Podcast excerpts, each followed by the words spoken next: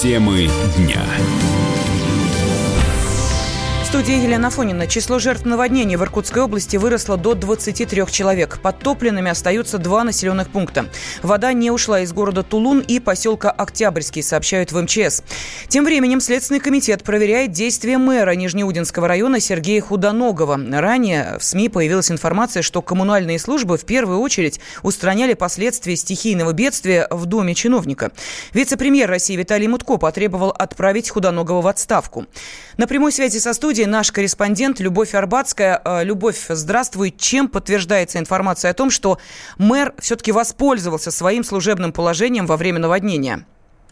Елена, здравствуйте. А сейчас в Иркутской области идут проверки. Выясняется, а действительно ли мэр э, Нижнеудинского района Сергей Худоногов э, спасал свои дома вместо того, чтобы спасать чужие дома после паводков. А проверка идет в Следственном комитете. Нам удалось связаться с мэром Нижнеудинского района Сергеем Худоноговым, и он пояснил, что все слухи о спасении якобы коттеджа на его участке не обоснованы. И на самом деле там не коттедж, а лишь банька и небольшой огородик.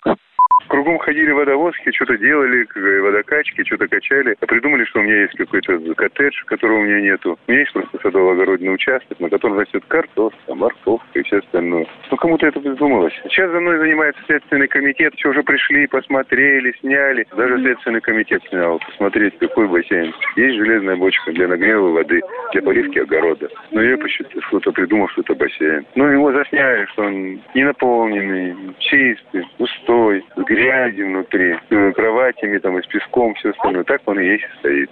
В то же время местные, мнения местных жителей разделились. Одни удивляются, почему мэр все же тянул коммунальные службы к своему участку вместо того, чтобы заботиться о других домах. Другие, напротив, уверены, что он этого не делал, и у него просто не было на это времени, и, возможно, он лишь вызвал Э, частника, чтобы откачали воду из подвала, и не более того. Некоторые уверены, что все-таки у мэра жилье огромное и составляет несколько э, обычных домов, но об этом просто не хотят говорить и хвалят автора видео, который снимал и возмущался о том, что мэр спасает свой дом. Кто-то говорит о том, что бассейн все-таки существует и он наполнялся водой. При этом другие говорят, напротив, что бывали на этом участке и не видели ни коттеджа, ни бассейна. СМИ тем временем э, появляется информация о том, что люди в Тулуне Э, ходят в баню по паспортам. На данный момент ситуация такая, что город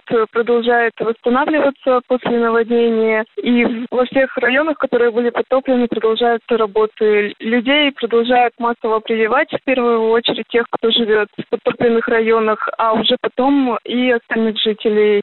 Нижнеудинска, Тулуна, районов. В область продолжают поставлять вакцины. На сегодняшний день известно, что число жертв уже увеличилось до 23 человек. Тело еще одного погибшего нашли при разборе завалов. По-прежнему неизвестна судьба восьми местных жителей. Все еще подтоплен остается частично Тулун и поселок в Чунском районе Октябрьский. Все еще под водой находится 233 жилых дома, в которых проживали 604 человека. А, восстановление продолжается. Аварийные дома и здания, которые уже нельзя восстановить, рушат. Территорию расчищают, мусор вывозят на полигоны. Ну а для людей, потерявших жилье, уже подыскивают места, где могут возвести новые дома. Из пунктов временного размещения людей постепенно размещают в санатории детей в детские лагеря. Елена. Спасибо. С нами на связи была корреспондент «Комсомольской правды» Любовь Арбатская. Шереметьеве опровергли зарплату грузчиков 200 тысяч рублей. В аэропорту отметили, что у персонала, занимающегося обработкой багажа, средняя зарплата 82 тысячи. Ранее появилась информация, что грузчикам в пять раз увеличили зарплату для решения проблемы с выдачей чемоданов. Многочасовые задержки появились после открытия нового терминала «Б». Решить ситуацию с багажом и набором персонала планируется к середине августа. Как отмечает руководитель проекта «Банк данных заработных плат HeadHunter» Наталья Данина, зарплата в 200 тысяч не может выплачиваться работникам этой отрасли. Вопрос не совсем увеличения заработной платы грузчикам как таковой, сколько в грамотном и разумном планировании рабочей силы. Есть определенный тип работ, и грузчик как раз к этому типу работы относится, где есть предел сделанной работы физической силой. То есть если грузчика будут заставлять работать больше, чем смену и нагружать на него больше, чем способен это сделать человек, то сколько ему не плати, хоть 200, хоть 500, хоть миллион, человек с этим не справится. В данном случае 200 тысяч для грузчика, конечно, это совершенно ненормальная заработная плата. Очевидно, это вынужденные меры для того, чтобы привлечь дополнительный объем персонала сейчас в период острой его нехватки, плюс сейчас сезон отпусков, лето. Грузчики – это часто такие люди, которые приезжают на смену, работают вахтовым методом и так далее. Очевидно, она неадекватная. Я даже не уверена, честно говоря, что она потушит пожар сейчас. Фиксированная часть их оплаты, если таковая у них в принципе существует, могли резко надбавить, например, за переработки, за еще что-то. То есть фиксированная часть, скорее всего, она будет неизменна. А вот эти вот надбавки, они как-нибудь регулируются там, работой в условиях повышенного спроса на услуги компании, что-нибудь в этом духе. Одно могу сказать, что 200 тысяч рублей для грузчика для Москвы – это ненормальная заработная плата, и, конечно, массово и время ее платить работодатель вряд ли будет. В начале июня пассажиры Шереметьево столкнулись с многочасовыми задержками при выдаче и сдаче багажа. Причиной послужили массовые увольнения грузчиков из-за сокращения зарплат. Генпрокуратура начала проверку аэропорта. Вскоре были уволены ряд руководителей Шереметьево Хендлинг, дочерней компании, ответственной за транспортировку багажа.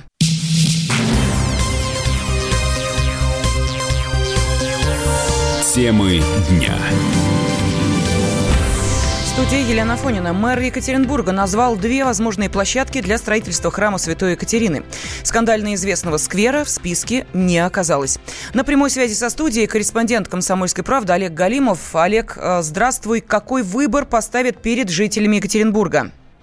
Здравствуйте, Елена. Сегодня в рамках выставки «Инопром» глава Екатеринбурга Александр Высокинский назвал две приоритетные площадки для возможного строительства храма Святой Екатерины, которые и войдут в итоговый опросный лист.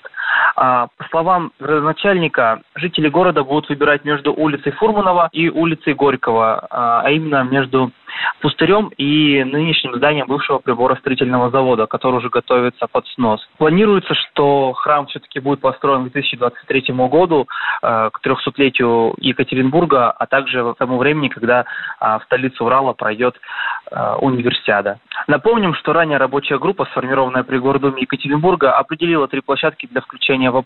А также нельзя забывать о том, что в мае в том самом сквере у драмтеатра проходили несогласованные акты, связанные с выбором места для строительства церкви не на историческом месте, а в сквере неподалеку от него. Порядки сошли на нет, когда президент России Владимир Путин 16 мая высказался за проведение опроса местных жителей по вопросу места для строительства церкви. После этого администрация города начала сбор предложений по площадкам для возможного места возведения храма. После этого рабочая группа по месту строительства храма, сформированная при Гордуме, назначит дату опроса горожан. Примерные затраты на его проведение составят около 13 миллионов рублей. Олег Глимов, Комсомольская правда, Екатеринбург.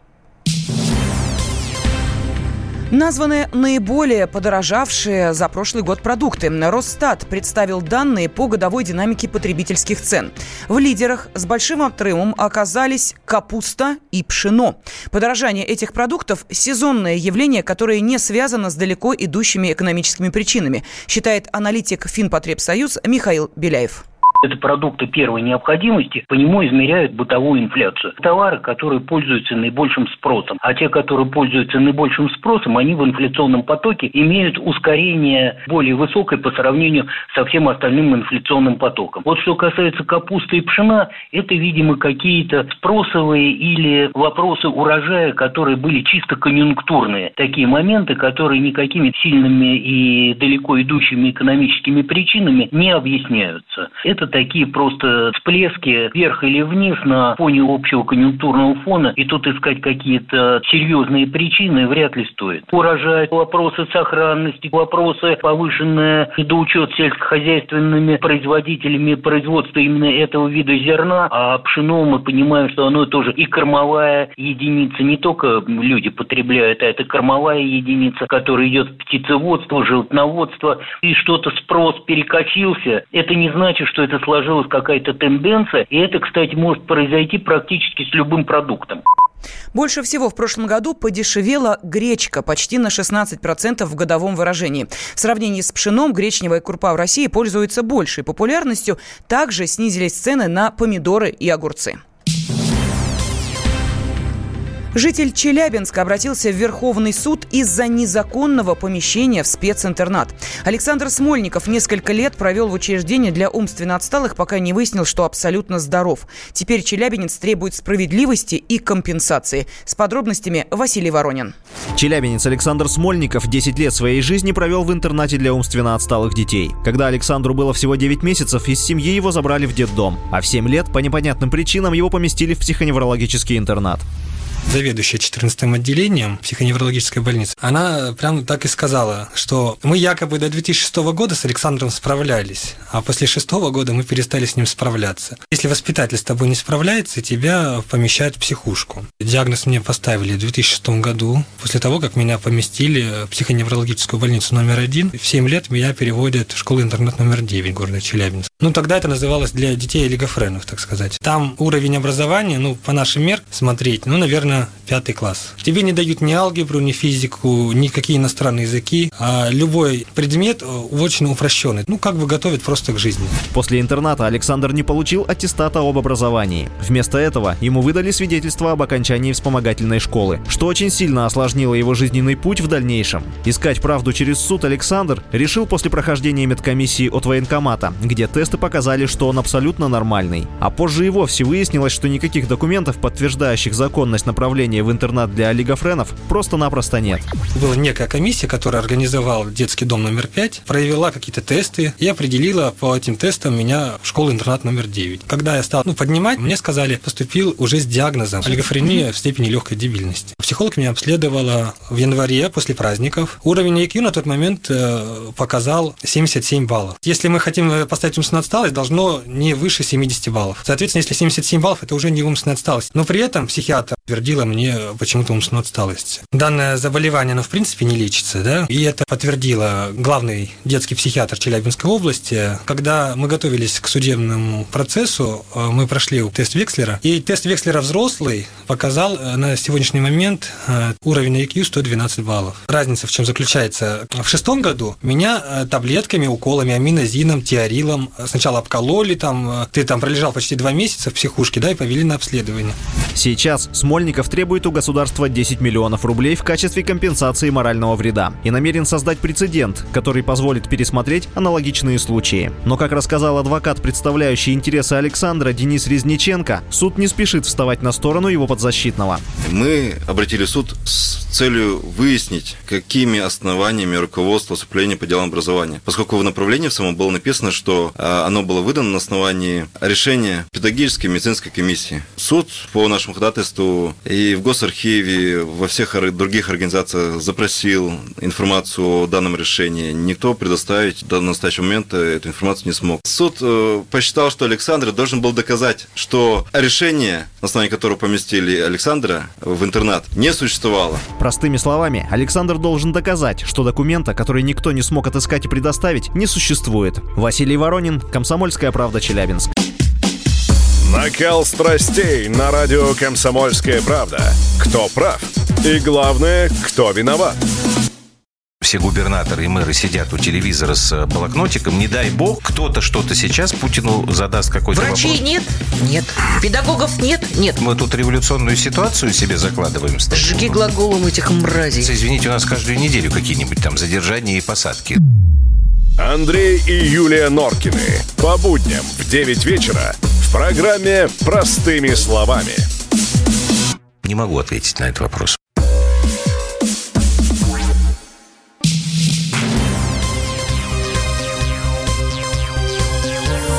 Темы дня студии Елена Фонина. Украинский канал отменил телемост с Москвой из-за угроз. По словам киевских журналистов, ряд политических партий Украины начал массированную информационную атаку. Также звучали угрозы физической расправы над сотрудниками телеканала. Президент Украины Владимир Зеленский назвал телемост с Россией дешевым и опасным пиар-ходом, цель которого – разделить народ на два лагеря. Зеленский также предложил Владимиру Путину встретиться в Минске и обсудить вопросы Крыма и Донбасса. Хочу обратиться к президенту Российской Федерации Владимиру Путину. Надо поговорить? Надо. Давайте. Обсудим, чей Крым и кого там нет на Донбассе. Компанию для разговора предлагаю следующую. Я, вы, президент Сполученных Штатов Дональд Трамп, премьер Великобритании Тереза Мэй, канцлер ФРГ Ангела Меркель, президент Франции Эммануэль Макрон. Место? Думаю, Александр Григорьевич Лукашенко с удовольствием примет нас с вами в Минске. Мы не меняем и не отказываемся ни от каких дипломатических форматов. Мы предлагаем поговорить. Ведь надо же поговорить. Правда? Однако телемост между телеканалами России и Украины, который был запланирован на 12 июля, отменен. Журналист Дмитрий Киселев позиционировал передачу как откровенный разговор между простыми людьми. Две трети россиян назвали регистрацию брака обязательной. Это данные опроса в ЦИОМа. В основном за печать в паспорте выступают люди старше 60 лет. Россияне также назвали оптимальный возраст для похода в ЗАГС. По мнению опрошенных, женщинам лучше вступать в брак в 24 года, а мужчинам в 27 лет. Профессор кафедры социологии, семьи и демографии МГУ Александр Синельников считает, что опрос не совсем верный. Люди чаще отвечают о желаемой модели жизни. В реальности может быть и по-другому по-другому? Ну, статистика брачности, то есть количество ежегодно регистрируемых браков снижается. Так что то, что они сказали, это намерение, которое не обязательно выражается в каких-то реальных действиях. Сожительство у нас никоим образом не выходит из моды. Но другое дело, что в большинстве случаев они рассматриваются как подготовительный этап к регистрации брака. В стране вся статистика брачности показывалась, та же самая ЗАГСовская статистика, что жених в среднем на 2-3 года старше невесты.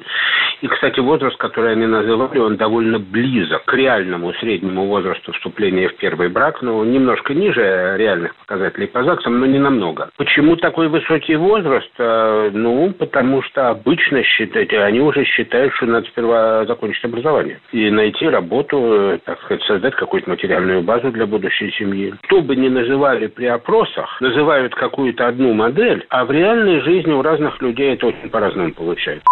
По данным ВЦИОМа, за последние два года популярность гражданского брака снижается. 10% россиян также против разводов. 30% считают, что разводиться можно только если это необходимо. Ну а сегодня в России отмечают День любви, семьи и верности. Радио «Комсомольская правда». Более сотни городов вещания и многомиллионная аудитория. Владимир 104 и 3 FM. Эм. Пермь 96 и 6 FM. Эм. Ижевск 107 и 6 FM. Эм. Москва 97 и 2 FM. Слушаем всей страной.